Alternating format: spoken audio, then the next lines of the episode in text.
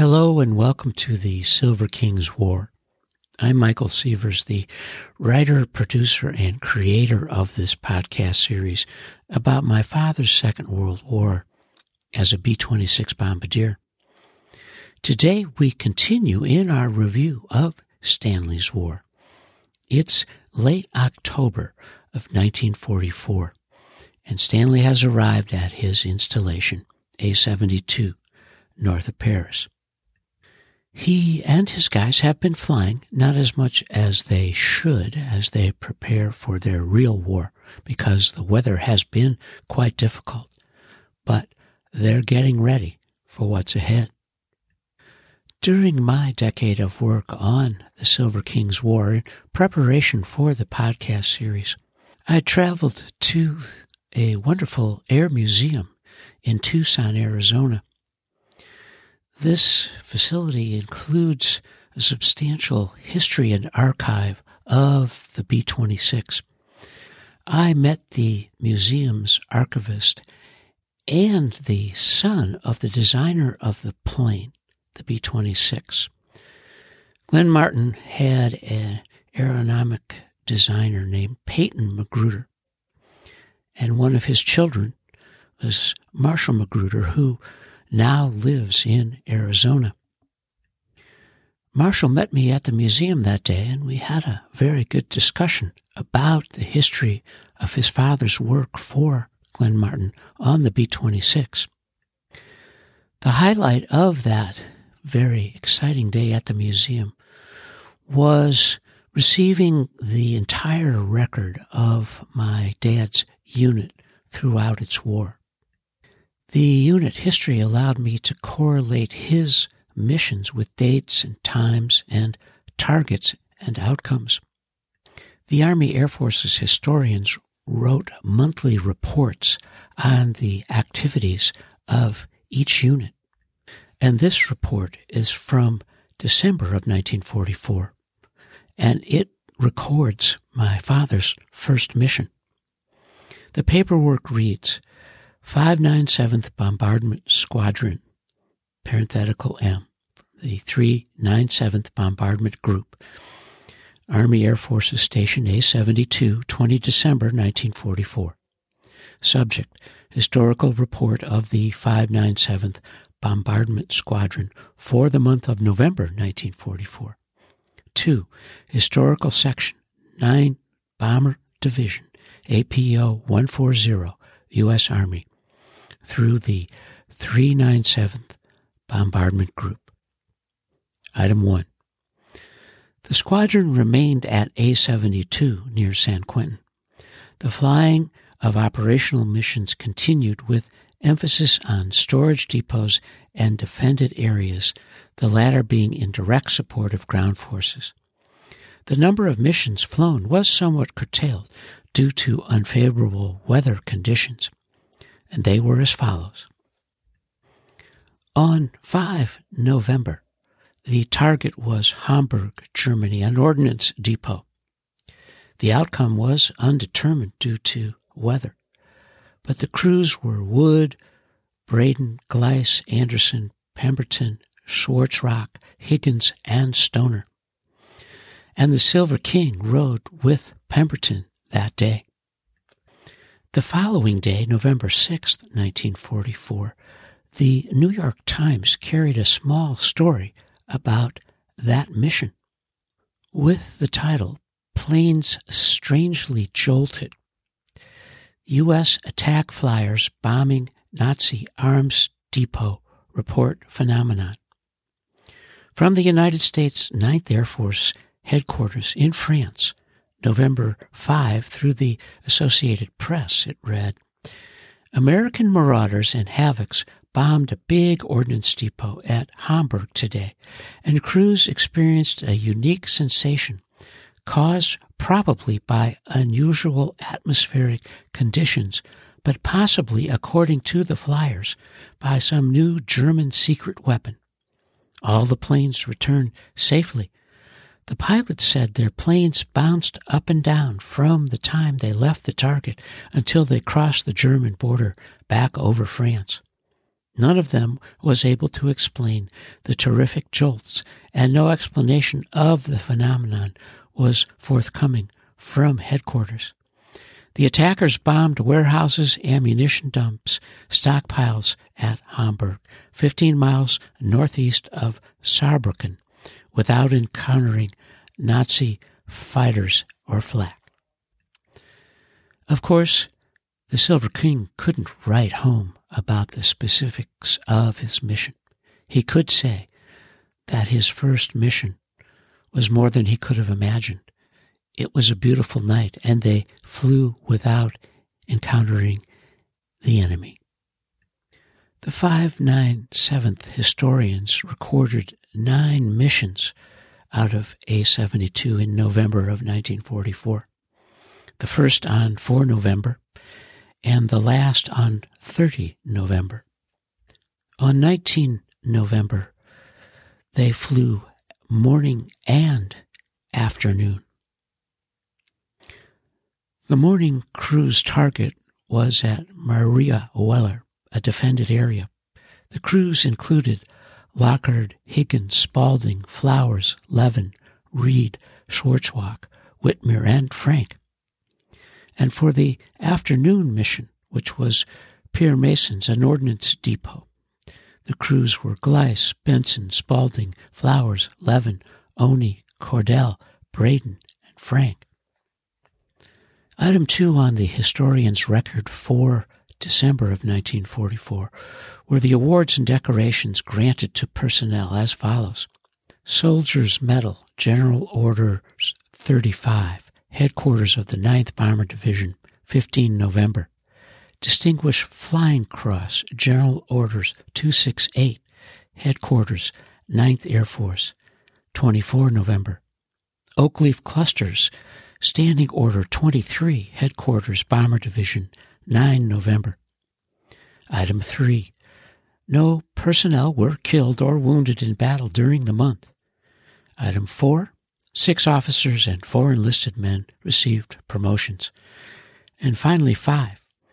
The squadron was joined by six officers and 14 enlisted men. On 30 November, the strength was 101 officers and 355 enlisted men. Signed, William J. McCarran, First Lieutenant, Air Corps, Assistant S2 Officer. As I continued my research on the Silver King, for the podcast, I read extensively about the war. As you know, as followers of the Silver King, we've discussed the writing of John Steinbeck because he wrote a book called Bombs Away, a novel about a bomber unit. Steinbeck wrote Bombs Away for the Office of War Information, but he wanted to work closer to the real war and applied to be an Air Force intelligence officer. His local draft board in California said no, and their refusal may have been based on suspicion that the author of The Grapes of Wrath was sufficiently communistic to be a security risk. Lamenting that he might never see the war, Steinbeck was offered a job of correspondent for the New York Herald Tribune. Steinbeck went to Europe and learned directly, of course, that every man has his war. And as a way to honor our hero, the Silver King, and his brothers in arms, I'm going to read a small portion of Steinbeck's writing. John Steinbeck wrote a book titled Once There Was a War, which was first published by Viking Press in the United States in 1958 and subsequently by Penguin Books in 1977. Steinbeck concludes his introduction with this paragraph. The pieces in this volume were written under pressure and in tension my first impulse on rereading them was to correct, to change, to smooth out ragged sentences and remove repetitions. But their very raggedness is, it seems to me, a parcel of their immediacy. They are as real as the Wicked Witch and the Good Fairy, as true and tested and edited as any other myth. There was a war long ago, once upon a time. And once upon a time, Steinbeck wrote from a bomber station in England in July of 1943, a short piece entitled Preparation for a Raid. In the barracks, a brilliant white light flashes on, jerking you out of sleep. A sharp voice says, All right, get out of it. Briefing at three o'clock. Stand by at 420. Better get out of it now.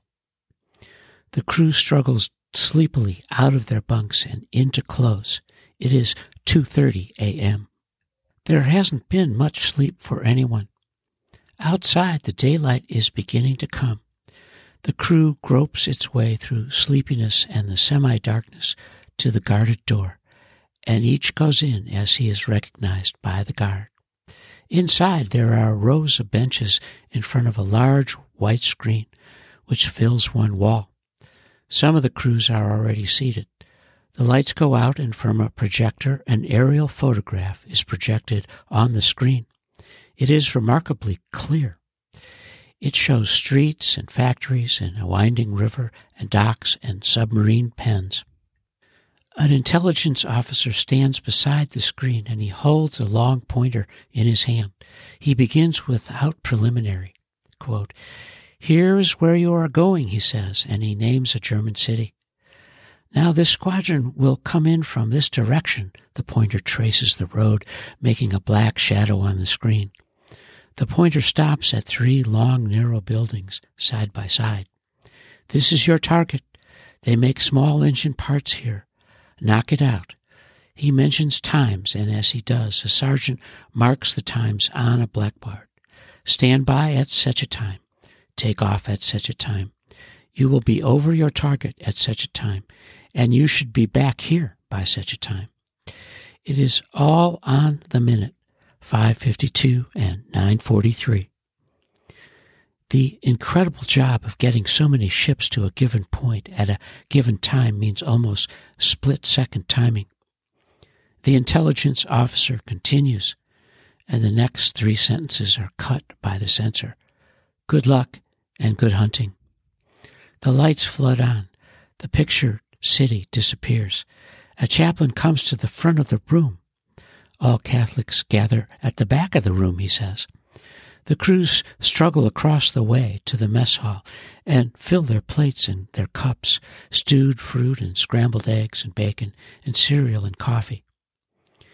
The Mary Ruth's crew is almost gay. It is a reaction to the bad time they had the night before.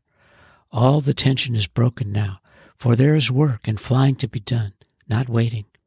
The tail gunner says, if anything should happen today, I want to go on record that I had prunes for breakfast.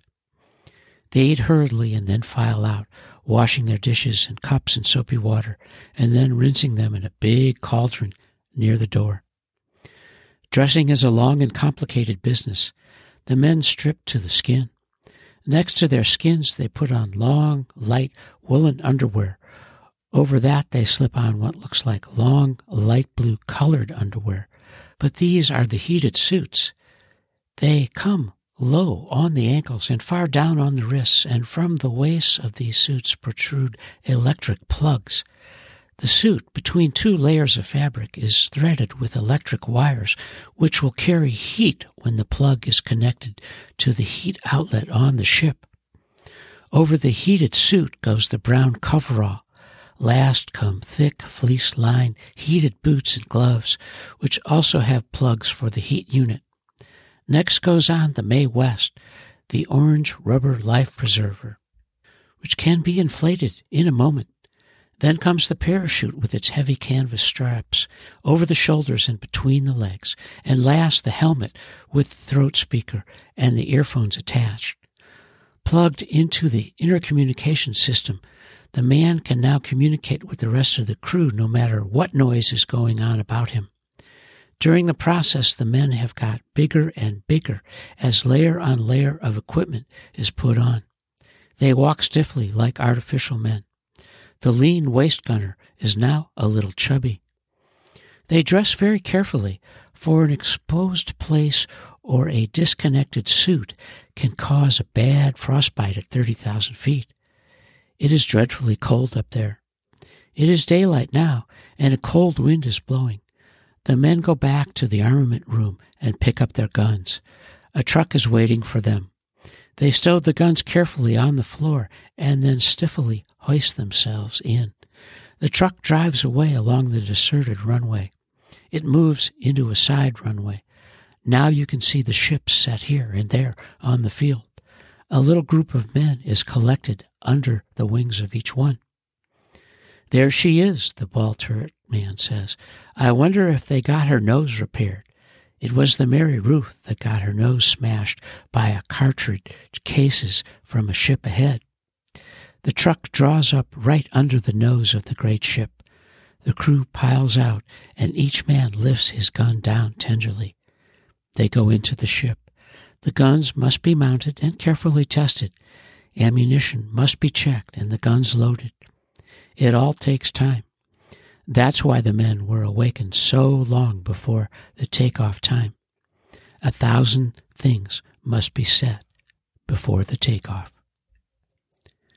And before the Silver King and his men prepare for another takeoff from A 72, we have reached the end of this episode of the review of Stanley's War.